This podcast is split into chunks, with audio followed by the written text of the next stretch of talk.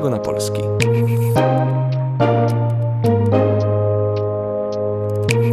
Dzień dobry.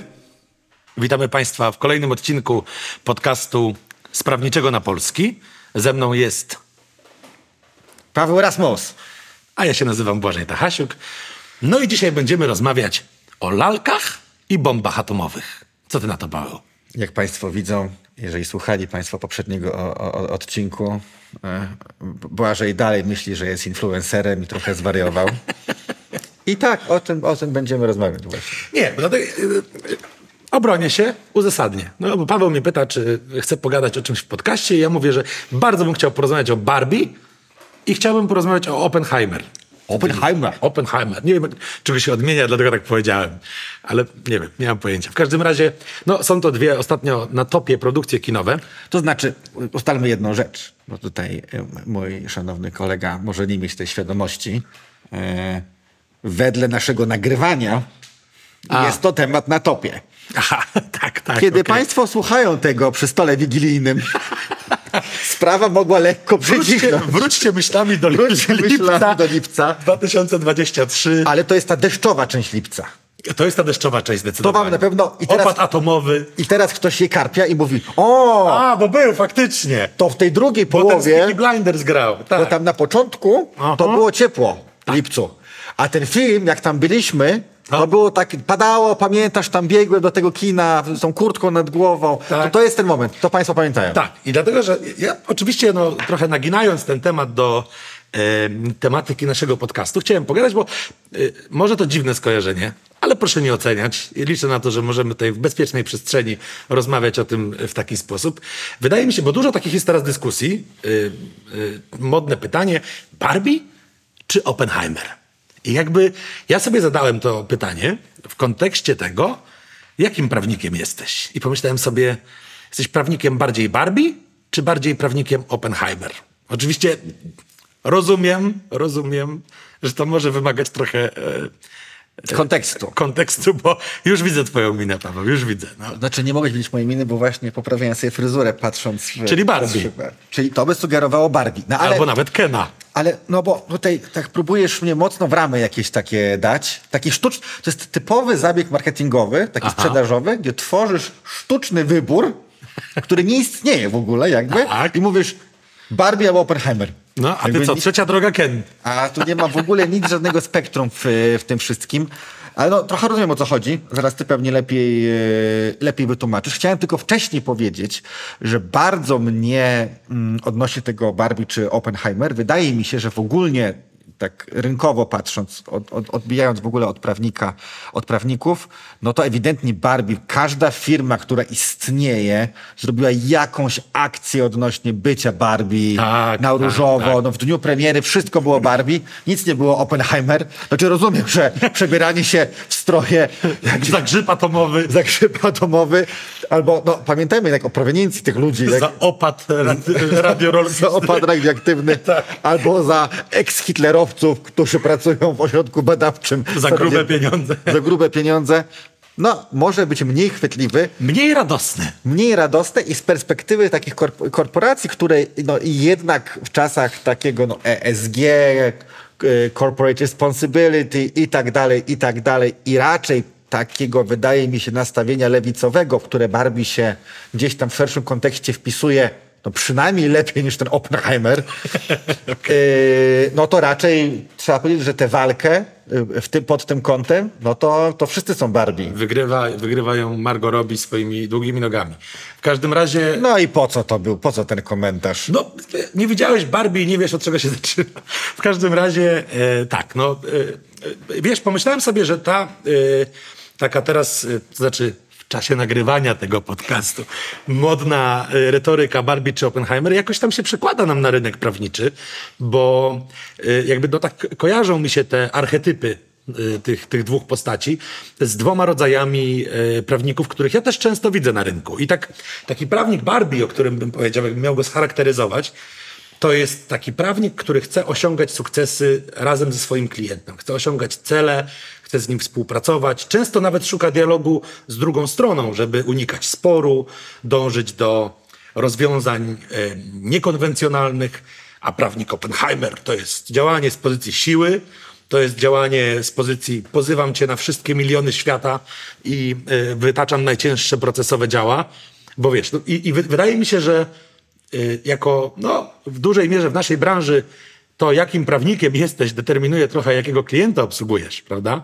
No bo no, no, no. jest tak, że jeżeli obsługujesz korporacje, które no, cieszą się silną pozycją rynkową i tak dalej, no to pozycja Oppenheimera często jest y, y, kusząca, często jest y, też skuteczna, jeżeli masz argumenty i zasoby, żeby działać z pozycji siły.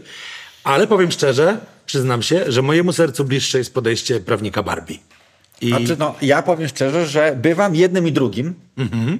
e...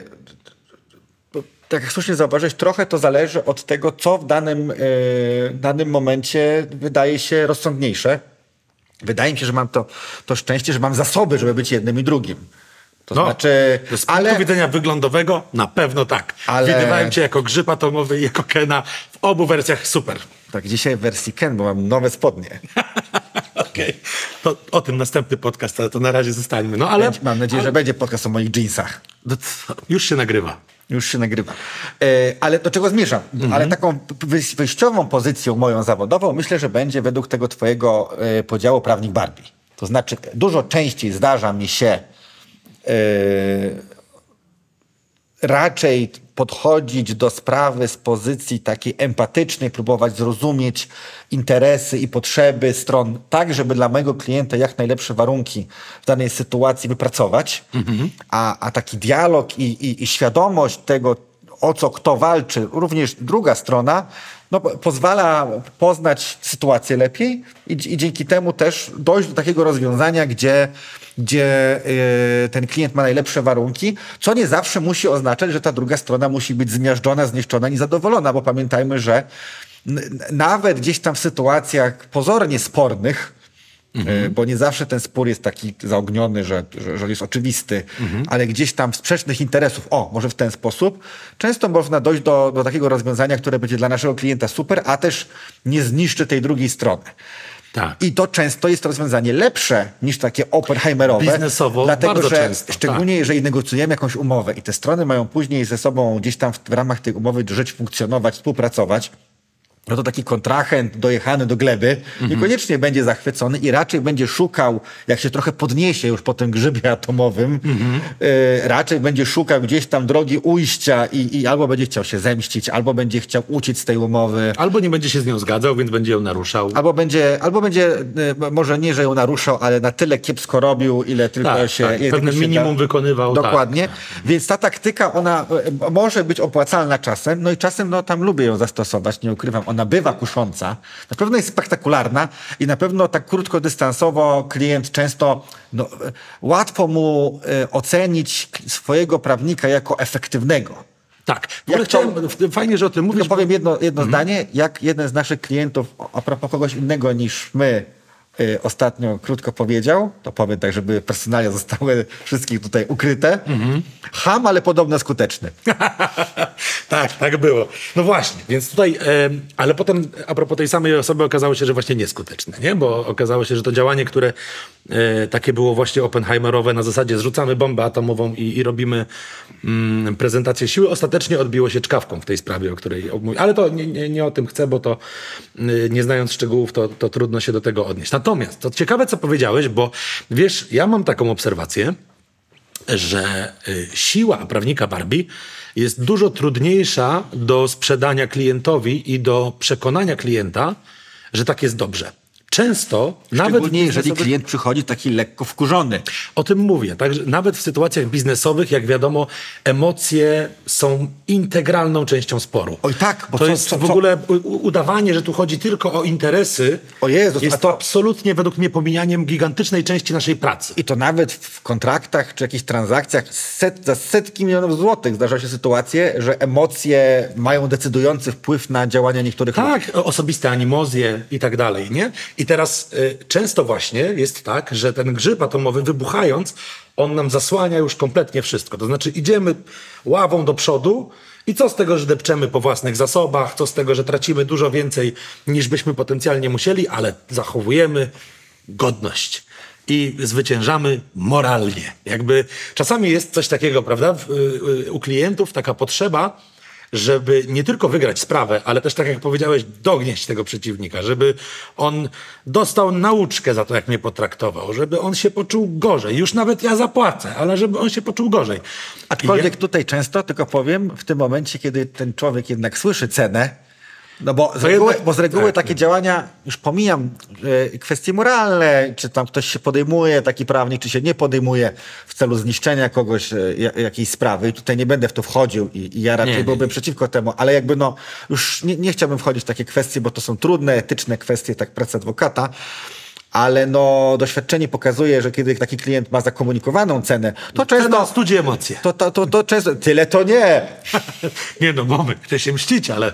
ale... Ale to wy za to zapłaćcie. Nie no, okej, okay, poza takimi sytuacjami jasne, ale to faktycznie tak jest, tak jak mówisz. To znaczy, ale uważam, że w ogóle...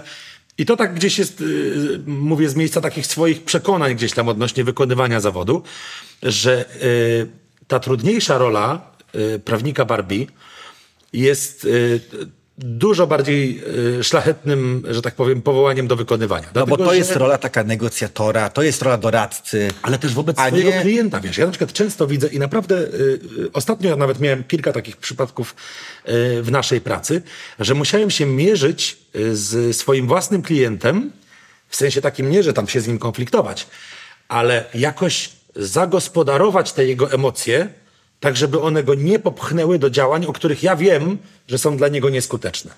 On by chciał moralnie złożyć ten pozew, złożyć to zawiadomienie, złożyć coś tam, prawda? Jakieś takie podjąć kroki, które będą pokazem siły, które pokażą drugiej stronie, słuchaj, ja stawiam swoje granice i tak dalej.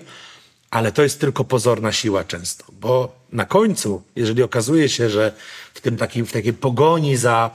pokazaniem komuś, jakim to jestem atomowym chłopakiem, jak wszystkich rozsadzę, e, ostatecznie na tym polu walki już nie zostaje nic i nikt na tym nie wygrywa, no to czy, czy to była dobra porada prawna? Czy to była dobra usługa prawna? Wydaje mi się, że nie. A to że jest... jakby tu dużo trudniej czasami niż wykonywać po prostu zlecone i wiesz, iść za tym gniewem klienta jest powiedzieć, słuchaj, a może byśmy wzięli dwa oddechy, zastanowili się, ja rozumiem, że ty ich nienawidzisz, ale ja pójdę z nim porozmawiam.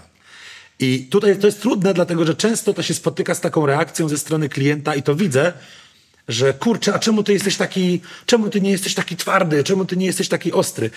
A według mnie to jest właśnie bycie twardym, bo to jest trwanie przy swoich przekonaniach i nieuleganie emocjom własnego klienta. Więc no to... tak, bo też rolą prawnika jest to, żeby kiedy klient tym emocjom ulegnie, żeby tym emocjom właśnie nie uległ. Być buforem, prawda? Tylko być takim buforem, takim bezpiecznikiem może trochę też tej całej sytuacji. No właśnie. E, szczególnie, że no, klient jest zły, potem się uspokoi i powie, o Jezu, no właśnie, panie, to nic nie ma. Potem emocje gasną i jest takie...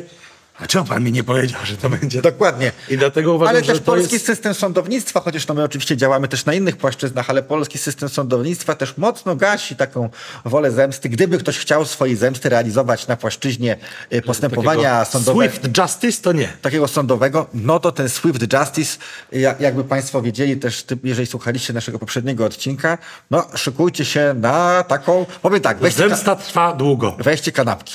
Ale, tak, ale no trwa... Wodę, ale, dużo ale wody. Nie bierzcie drożdżówek.